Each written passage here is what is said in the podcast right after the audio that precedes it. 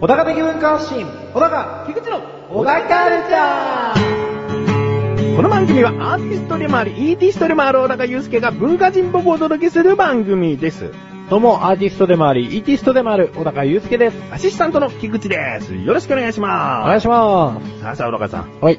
ねおろかさん、アーティストだの。うん。うーん、まあ、まあ音楽を披露するだの。うん写真を撮るだの。うん。いろいろなことをしても、たった一人で楽しもうと思えば楽しめることだけど、うんいかにそれを人に知ってもらうかっていうのは、うんなかなか難しかったりしましたよね。そうですね。だからもうやめようかなと思って。まずこの小田カルチャーを、それとも音楽、写真を。 うーん、なんかね。まあ最近子供も可愛いしねう。んうん。うん。でも、やめない、やっぱじゃあ。やめないですうんよ。写真はまずやめられないでしょう。んやめられない。ねえ止まらないうん。止まらないですよ。止まらない。ね、この番組もうん続けていきたいんですよ。そうですね。でも、マンネリじゃないですけれども、え新たな人に知ってもらうってことは、はいとても難しかったりするんです。そうですうね。んこんな番組やってるよっつって途中から聞いたら、何選挙何選挙結果何ー全然入り込めないわけですよ。全然入り込めないですね。一はい元さんお断り的な感じですかそう。そう なっちゃうかもしれないけど、なるべくね、この番組はね、そういう人もちゃんとわかりやすくしていこうとは思ってるんですけども、なるほどね。んほんと、親切だね。親切に行きましょうよ。うんコーナー説明とかちゃんと行きましょうよ。おー、そうだね。ねう んで、まあこのダカルチャー知ってもらうきっかけがですね、うんできそうなんです。なんと。何かというと、うん。ネットラジオオンラインカタログ、通称ラジコマというサイトにですほうね、ほうほうほうほう。我々の小う高ん菊池の小高ルチャーを登録いたしました。おっよよっね、これはどういうものか。ネットラジオオンラインカタログなのに、略された言葉はラジコマ。っうん。どういった略語なのかというと、ラジオコマーシャルなんですね。なるほどね。ああラ なるほどね。あのなるねほどねラジオコマーシャルもう、撮ってますよね、小高さん、ね。あ、撮ってます、撮ってます、撮ってま今、感心したわけじゃないですよす。ね。。今感心しましたよしたんですかえ ええー撮っております。うん。で、その CM が、そのラジコマというサイトで流れているわけです。なるほど。うん。で、このネットラジオオンラインカタログというぐらいですから、うんうんこれからですね、うんまあまあ、今まだ10番組ぐらい、うん現状ではうん登録されていませんが、はいどんどんどんどん番組が増えて、ええそしてその番組ごとに CM が置かれていて、はで、。その CM は何なのかっていうと、もちろんそのサイトで、リスナーさんの立場の人が聞いて、あ、こういう番組なんだって理解してもらうことは当たり前なんですけれども、うんうんこの我々みたいな配信者としても、うんこの CM を使っていこうと。使なるほどわれていこうと。ほうほうほえーだから自分たち以外の番組の CM を、う。うん。僕らのオナカルチャーで流してもいいという、うん。そういった CM 素材置き場でもあるんですね。ああ、なるほどね。ええあの、持ちつ持たれつってことですかそういうことですね。なるほど。もうそちらのリスナーさんをこちらに、こちらのリスナーさんをあちらに、うん。というね。で、スナ新ーさたんに交。換ですね。そうですね。うんで、新たに新規リスナーさんもうん増えたらいいなっていうなるほど。試みなわけですよ。ほんと、いい腕持ってますな。いい腕を持ってるんですか うん。 別に自分が作ったわけじゃないですけど。あ、違うんですかなんだ よ。まあ、携わっているとも言えば携わってるんですけど。携わってるんでしょまあそうですよ。携わっているんでしょまったくもう、ちょっと目を離すとね、すぐ携わりますからね。すごいダメな子ですよね。ちょっと目を離したら何でも携わってね何。でも携わっちゃって。責任感はあるのかないのかってことですあよね。ーでいやでももね今回ちゃんと、うんあの、立ち上げるまで、こう、自分も、なるべく、こうう、ん協力させていただいて、なるほど。ええ携わって。携わってきたんですよ。はあ、はあはあはあなのでね、今聞いてらっしゃる方も、番組配信してないという方はもちろん、ラジコマというサイトに行って、ええ他にもこういう番組があるんだとかね。うんまあ、菊池がやってる番組もいくつかまだ登録されてますので、うん改めてそこで知っていただいてもいいかなと思うし、そうですね。もう、僕らの番組なんかよりも全然ね、うんためになる話をしてる番組もありますから。最初に小田原で聞いてたけど、あ、あっちの番組の方が面白いって言 ってね。あれ誰もいないって言って。その際ね、この番組離れちゃってもいいですけど、うんその行った番組先に、小田カルチャーから来ましたぐらいの、そのなんかそうですねメールを書いていただけると、うんうん嬉しいですよね。そうです ね。小田原チェアから来ました。戻らないけど。戻らないけど。いや寂しいけど、ちょっとでもね、向こうでこそうう、だね宣伝効果が現れたら嬉しいなとそういでう。すね。戻らないけどだけ だとね。そんな番組に愛を込めてね、うんいちいち小田かちゃんから来ましたね。わかんねえけどね。え うーん。まあ、そういったサイトに登録しておりますので、そうですね今後、うんこの小田カルチャーでは、えーできる限りラジコマに登録されている番組の CM を流していきたいなと。あ、いいじゃないですか。うん。うん。なんか今まではね、自分たちの声がうん、こう入ってるような入っていないような、うん。そんな CM ばかりでしたけれども。そうですね。入ってましたね。はい 特に菊池の声はほぼ、ううーんん、70%ぐらい入ってるっていううんね。もろ入ってましたね。うん入ってないようなんだとよく言えたものぐらい入ってますけど ね。そう、たまになんか編集してて、うんこれ CM 入ってるのか、まだ菊池が喋ってるのかわかんねえよみたいな、あそんな感じになっちゃう時があるんだよ。なるほどね。うん、だから、今後はもうガラッとね、BGM も変わっていますし、うん。話している方が、まあ、女性の声とかもね、入ってきたりもしますから。ああ、もう、そしたら菊池じゃない。あ、菊池じゃないですよ、も菊池男ですよね。う。男ですから。ううんケムクジャラです よね。ケムクジャラですよ。おううん。来たねそんな毛深くはないですけど。なるほど ね。ソロか その他。はい。まあ、そういうことで、ええ。こういう風にね、うんえーいかに PR していくか、うん難しいなって思うんですよね。難しいですねうん。まあ宣伝難しいですよ。う。うんん。今もし音楽で、なんかこう、最高の傑作ができたなと思ったら、うんどういう風に人に広めようと思いますか最高の傑作ができたらですかうん。僕にとってですかうんうん。それを人に広めるんですうかん。なんか聞いてもらいたいなっていうか、うん。そういう気持ちには少なからずなりますよね。うん。うん。みんな聞いたら、あれですかね、お金くれますかね。お金おじさんになっち ゃう。アーティストの志としてなんかダメなやつ。評価してくれますかね。だから、自分にとって最高傑作だと思ったものだったら、おそらく今まで小高祐介としはたい音楽の積み重ねがたくさんありますから、えいいものでしょううよ。ん。まず、奥さんに聞かせますね。 あはい、奥さんじゃ大絶賛。うん。これだったら、もう、たくさんの人が評価してくれるんじゃない、 うん。あ、でもうちの奥さんがいいよって言ったやつだな。僕あんま好きじゃないんだ よな。いや作り直すかもしれません。じゃ、じゃ、じゃ、じゃ、私はそんなに好きじゃないけど、うん、うんまあまあ、っていう奥さんが言ったらあ。ー。じゃあもうちょっと落ち込みますわ。 ダメじゃん。 っていうか、じゃあ奥さんにまず聞かしちゃダメだな。うん。まあね、あれはね、ほんと無難に考えるとしたら、まだ音源化するじゃない、うん。でそれをまあ、なるべく多くの人たちに聞かせるわけでしょうん。だからね、まあ、ネットで配信だよね。やっぱそうなっちゃいますかね。うん、ネはいットで配信して、まあその手のサイトいっぱいあるじゃないですか。うんうんで、YouTube にも載せて、うんで、あとは路上でバーってやってみたりとか、うんうんただね、あれだよね、YouTube の反応を見てからだよね。おうでも辛口なコメント一つでも書かれた瞬間にもうね、消して。決して、 でも批判が出るっていいんじゃないですか。もしパーセンテージで言うと、高評価の方が50%以上だったら、うんそれは多分いい曲になってると思いますよ。まあそうだねううんん。悪い評価も含み評価されたってことだから、っていう励ましを合間合間にもらいながら、そしたら、コツコよツとし、路上でやろっかなみたいな感じで、ちうょんっと褒められて気持ちよくなった感じで行って、うんで、またボロクソに言われて、あーって泣いてくるんだけど、うんしばらくしたらなんかお便りなんかが来ちゃった りして、あーって喜んでまた舞い上がってやるみたいなことを繰り返し、で、うん、うちの息子は大きくなっているんじゃないかなと、将来的には。時はただ過ぎただけみたいな。だけみたいな。あー今の、まあそういう音楽作った時の PR の仕方を、うんこのね、小田カルチャーとかに当てはめると、うんまずあれですね、 うん。評価されないっていうね。。そうだね そこにぶち当たって全然当てはめられなかったですね。うん、当てはめられなか った。どうしようかね。うん、だからまあね、まあ少なくともね、ラジコマでこう、うん登録したということで、うん。少しでも、多少の規模は広がるんじゃないかなというね、ラジコマ、うん登録しておりますので、そうですね。リンクページからいきます。はいもう何度も言っております、ラジコマ。うん。行ってみてください。はい。うん。なんか最後の方はひどい保身の話になりましたけど。はい、それではここで一旦、CM ですあ、ラジコマの CM です忙しいんだよ、私って。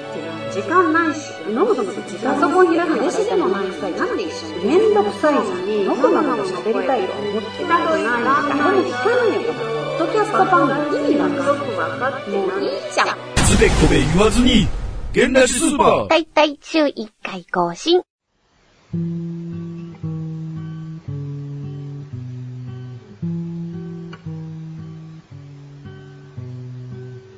小高郎の料理教室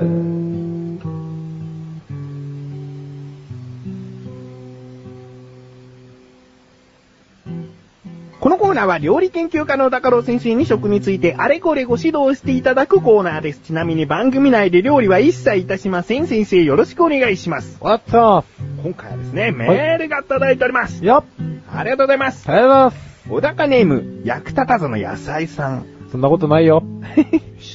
えー、本文。先日ネットで最も栄養価の低い野菜として、キュウリがピックアップされていました。こんなキュウリって何なんでしょうか小高郎先生よろしくお願いします。はい。おーそう言われると気になってきますようね。ん。キュウリ嫌いな人は嫌いですけれども、大体の人は食べれますよね。そうですうね。ん。なんかもう、こう、取れたてのキュウリをですよ。うんうん。皮でね、うんこう冷やしてね、うん。切ってね、カリッとね。うん。で、二口目はマヨネーズつけてね、うん。切ってね、うん。三口目は塩つけてね、切ってね、二口目が塩なんですね。 うん。なんか、まあ、なんでもいいんだけどさ、ううん、ん味噌でもいいですもんね。味噌でもいいうね。ん。なんでも合うよね。はい。さあ、ということで今回はですね、役立たずの野菜さんから、キュウリというはい。テーマをいただきましたので、うん。キュウリでよろしいですかあ、いいよ。おさあ、お願いします。じゃあ、キュウリなんですけれども、ウリ科ですよ。ウリカですうね。ん。これはね、もう、みんな大体想像つくと思います。うん。だから、こんなウリ科なんてことはね、別にいいんですけれども、うん。これ、ツルセイの、ツルセイってあの、ツルね。つる。ツルあるでしょ、はいツルセイの一年草。おう。で、あのー、およびその果実のことであるとか書いてあったんですけど、うん。あのね、もともとね、キュウリって、熟してから食ってる人が多かったみたいなんですよ。おう。昔はね。熟すというのは、うん。なんかね、実が熟すんですよ。そうすると黄色くなるんですよ。その、切った断面とかうんぬんじゃなくて、周りが黄色い。うんもう全体的に黄色くなるんですよ。キュウリって。はいはだからまずいらしいんですよね。い。 熟すとまずいのに熟して食ってたと。そうそうそう。だからなんか甘みが薄いんだって。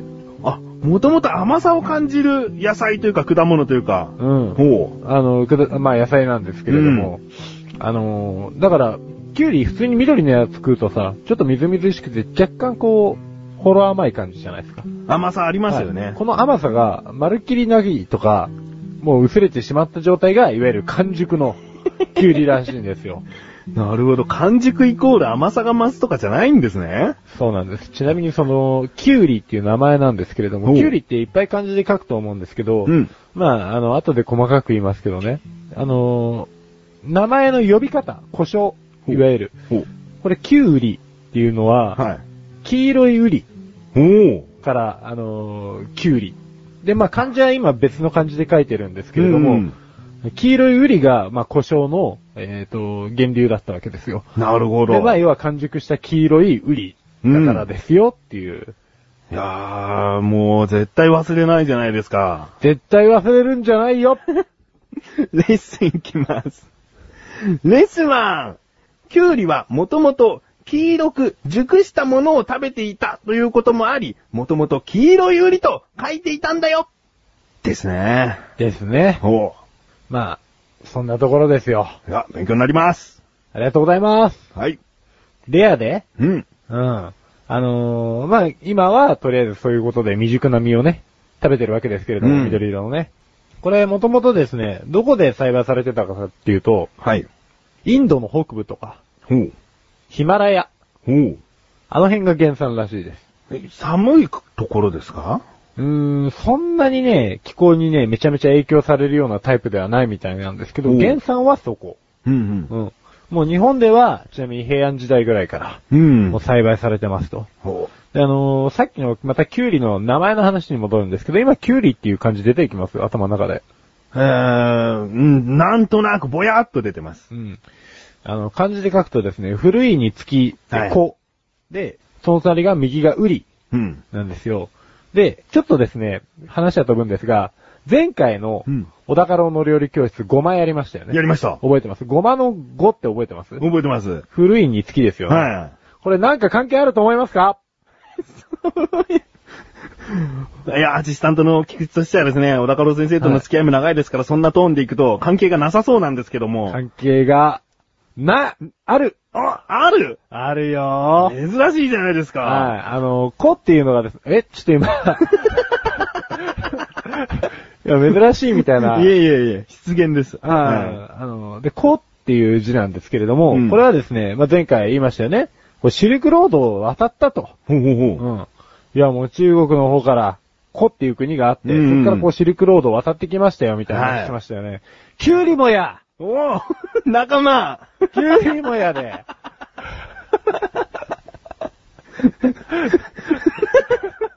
さぞこれを知った時に、一人で興奮なさったんですよね、そうそう先生ね。あれって、調べてる時にですよ。この子って、うん。盛り上がってました、孤独に。ねえあ、じゃあ、レッスン2ですね。はいそうですよね。えーつい興奮しちゃってね。ええ間が空いてしまいました。間が空いてしましした。あの、レッスン2って言い出すの待ってましたしね。た。はい、レッスン 2! キュウリもゴマと同じくシルクロードを渡ってやってきたので、古いに月と書く子という字を使っているんだよ。ですね。そうですうね。ん。もうね、このキュウリなんですけれども、まあ、シルクロードを渡って日本に来たっていうことですが、うん他にもいろんな国をですねほう、渡り歩いてまして、おう。 6世紀に中国、9世紀にフランス、14世紀にイングランド、おう16世紀にドイツと、で、アメリカにはですね、15世紀末に、あの、コロンブスさんがいるじゃないですか。おう。コロンブスさんが、うんあの、持ち込んだらしいですよ。アメリカに。アメリカに、コロンブスなるがほど、これうめえっつって。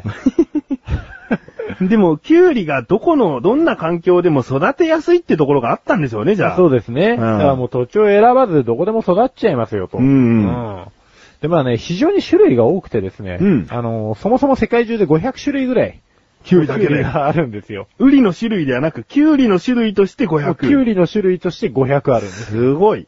でも果実の性質によれば、基本的には白いボ系と黒いボ系っていうのに大別されるんですね、ほキうュウリ。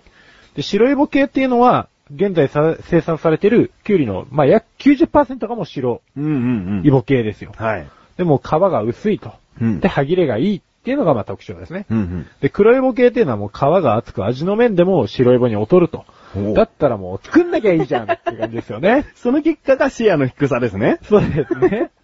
まあ、ちなみにお便りにもあったんですけれどほもう、栄養価が低いと。そうですね。なんいうよかうなことこですう、ねプラスなことを聞きたいですよね、キュウリの。うん。まあ確かに野菜ではあるがと。うんまあもう歯応え重視ですよっていうところなんですよね。おうん。ただ、一応栄養素もそれなりにちょろっと微弱にありまして。あ、なんでしょ一応ビタミン C、カロチン、カリウムう。おう。がくっついてると。うんうん。うん。あとね、もともとキュウリ自体、あのー結構ですね、まあ、いろんな国でって話しましたけれども、うんまあ、砂漠地帯なんかでも、えー、育てられてたものが、まあ、輸入されてたんでしょうね。うんで水分をめちゃめちゃ含んでるわけじゃないですか。うんだからまあ、もともと水分補給みたいな部分はあるわけですよ。なるほど。うん。だからまあ、栄養価が低いのは、まあ、しゃあないと。うん。うん。それよりもカリッとっていうのと、うんあのジューシーさを、うん。楽しんでくださいよと。なるほど。ちゃんと腹にも溜まりますしね。はま、腹にも溜まりますからね。うん。うん。なるほど。じゃあ、そういった砂漠とかの非常食にそうですね。行っているんですか、ね、もう砂漠に行くときにはも はい。じゃあ、レッスン3にしてみましょう、はい。う。レッスン 3! キュウリは水分も含んでいるし、腹にもちゃんと溜まるから、砂漠などに行くときに持っていくといいよですね。はい。。ちゃんと栄養分もね、取れなくはないいんでね。取れなくはないです。だん。からバカにすんじゃないよっていうことですよね。そういうことですね。僕も結構キュウリ好きなんでね。キュウリいいですよ。うん。えな、うんキュウリいいですあ、よ。キュウリいいですよね。うんキュウリいいか。いいです。あの、小学校の頃とかね、うん自分たちで作ったキュウリを、こう、さっと水で洗って食べるっていう、なんか実習みたいそなうのでがあっすよたんね。ですけそど。の時そのキュウリ痛かったですか痛かったですよねお。レッスン4。 それがとても美味しかったです。はい、じゃあレッスン方お願いします。レッスン 4! 痛いほどいい 痛いほどね。まあなんかそういう趣味があるとかそういうことじ ゃないですけどね。うん。誰もそんな風に思ってませんから。まあね。あんまり人を叩いちゃいけませんからね、キュウリでね。はい一体ですからね。うん。まあ要はさっき、白いぼ黒いぼだって言いましたけれども、はいまあ、取れたばかりのキュウリにはですね、バラのような、うんもうトゲというかイボがあると。はいはいはこのイボが硬ければ硬いほど、新鮮だよと。い。おー。単純にまあイボがもう、鮮度を失うと、うんうんもうグダグダになってしまう。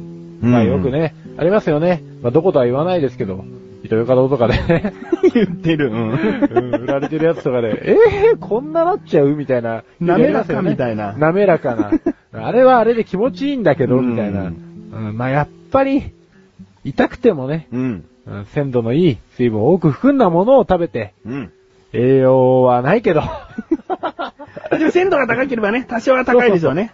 そう。うんあと食感ですよ。あうんの味ね。うん。まあそういったところで、もう今は贅沢な時代ですから、そまあそういったところで楽しんでください。なるほど。わうん。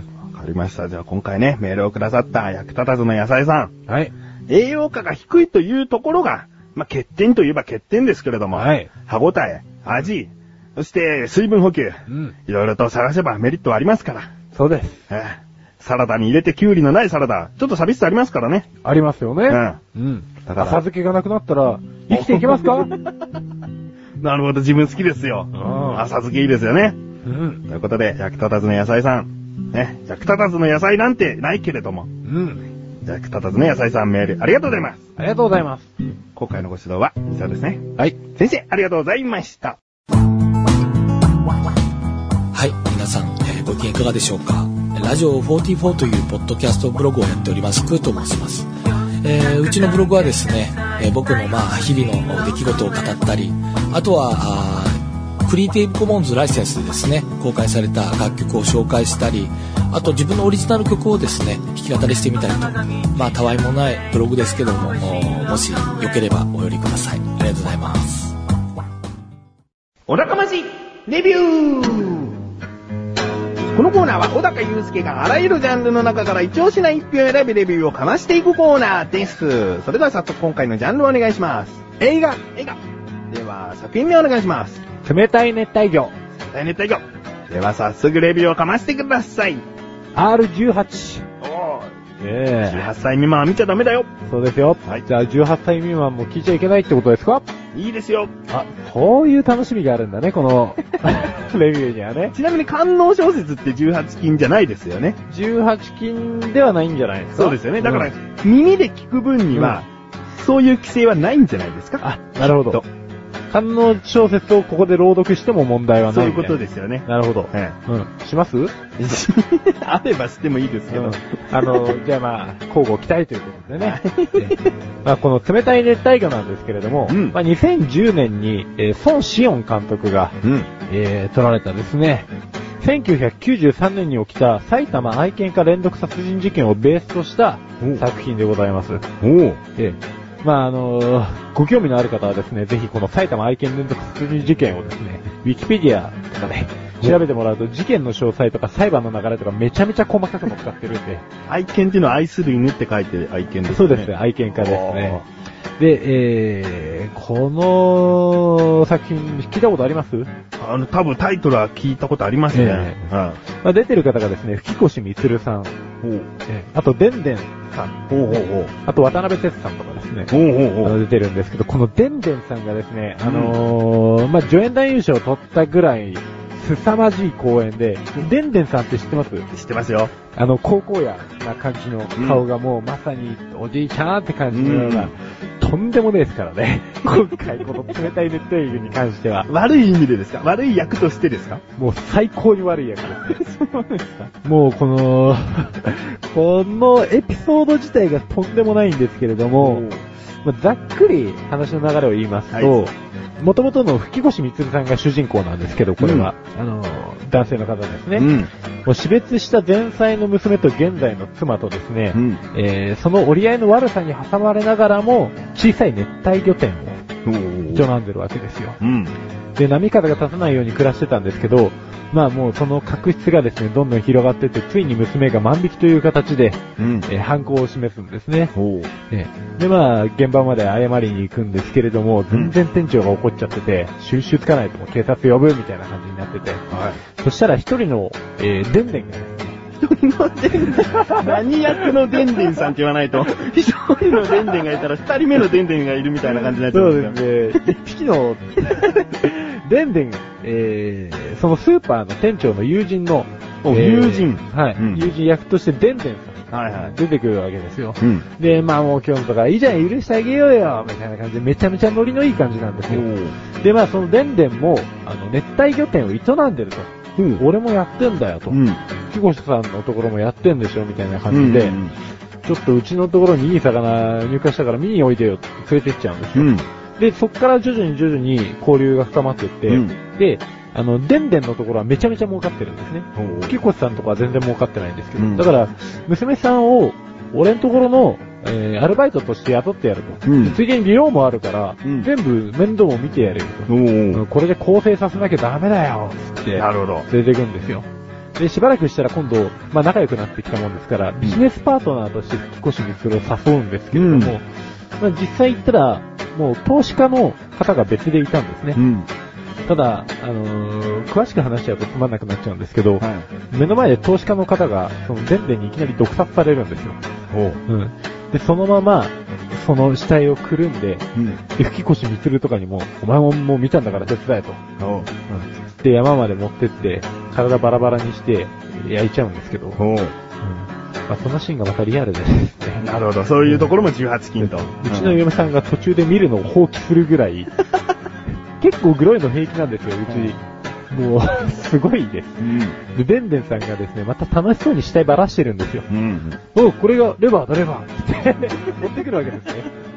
まあ、あのこれだけ話すと、ちょっとグロテスクなだけの話に聞こえるんですけれども、まあ、ベースがベースですからっていうのはあるんですが、ただまあ、あの、ちょっと深い内容なんかも出てきます。その、家族に対しての折り合いをどう、吹越光がつけていくのかとか、うん。うん最終的に娘にある一言を言うんですけれども、うんこれがですね、この映画のハイライトだったなっていうような内容で、おう。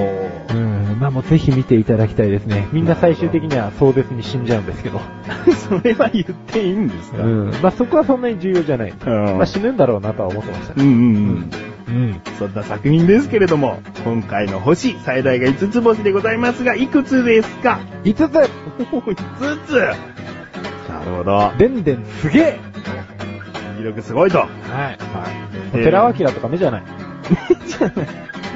あー18金ということで、ちょっぴりエッチなシーンもあったりするんでしょうあね、。山ほどあります。山ほどあるんですね、はさっきのストーリーからすると全然出てこなかったですけども。わもうね、あの、ピーなシーンとかね。かりました。もういいです。はね。今回は、映画というジャンルの中から、冷たい熱帯魚という作品をレビューしました。以上、お高ましレビューでした。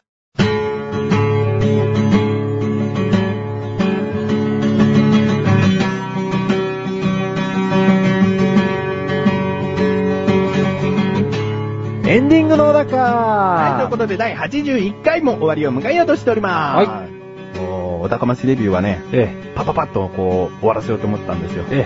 えエロいシーンをね、え、はい。語らせる前に終わらすっていなう。るほどですね。はい語りますかいいです。もう時間もここもないんで。なるほど。えは ーラジコマの話をね、もう少しまたしておきたいなと。い。今後別にあの CM に対してとことん触れるというようなことを今回のようにしないんですけれども、うんでも、まあ、あの、流した CM はね、ちょっとでも気になったら、もうリンクページからささっとラジコマ行って、そうです聞いね。てください。うんそして我々の CM もですね、ラジコマで聞けるので、うんどんな CM を撮ったのかっていうね、はいちょっと気になる方は聞いてみてください。はい。ちなみにバージョン2の CM は小高祐介全く携わっておりませんので、はいあまあ、音楽はね、小高祐介の曲だけども、うんあのー関与しておりませんので、はい。ね、部外者になってた方がいいですよ。あの人と関わらない方がね。う。うんん。かしこまりました。はい。 はい。ということで、もう早いでしょ終わっていきますよ。早いね噛まないねということで、小高ルチャーは2週に1度の水曜日更新です。それではまた次回をお楽しみに。さよだかさようか噛むでしょうん、噛んでる。噛んでるけど、切ってる。噛んで切ってるね。